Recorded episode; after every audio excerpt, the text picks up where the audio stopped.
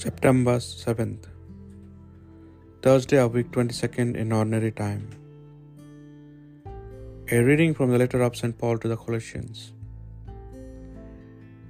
Ever since the day we heard about you, we have never failed to pray for you.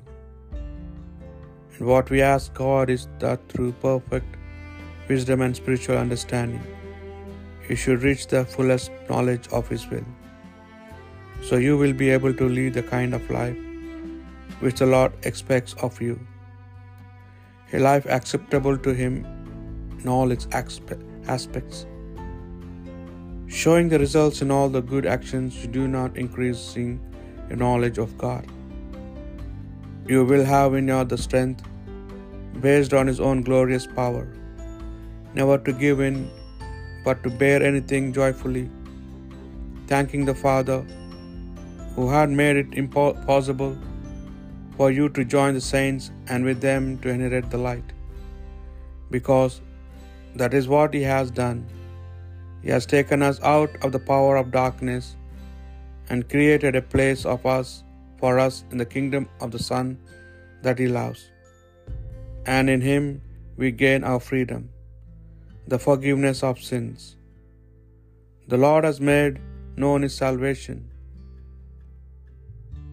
the word of the Lord.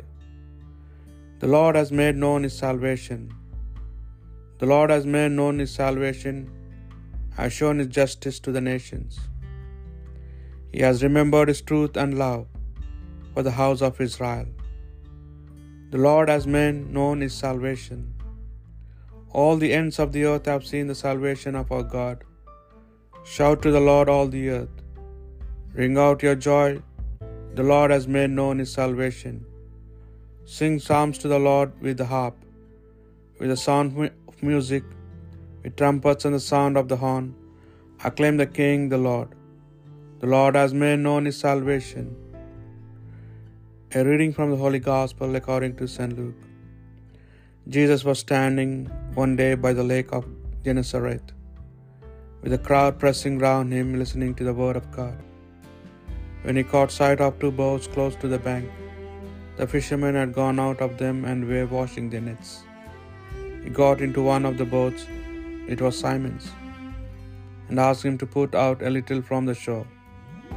Then he sat down and taught the crowds from the boat. When he had finished speaking, he said to Simon, Put out into deep water and pay out your nets for a catch. Master, Simon replied, we worked hard all night long and caught nothing. But if you say so, I will pay out the nets. And when they had done this, they netted such a huge number of fish that their nets began to tear. So they signaled to their companions in the other boats to come and help them. When these came, they filled the two boats to sinking point. When Simon Peter saw this, he fell at the knees of Jesus, saying, Leave me, Lord, I am sinful man.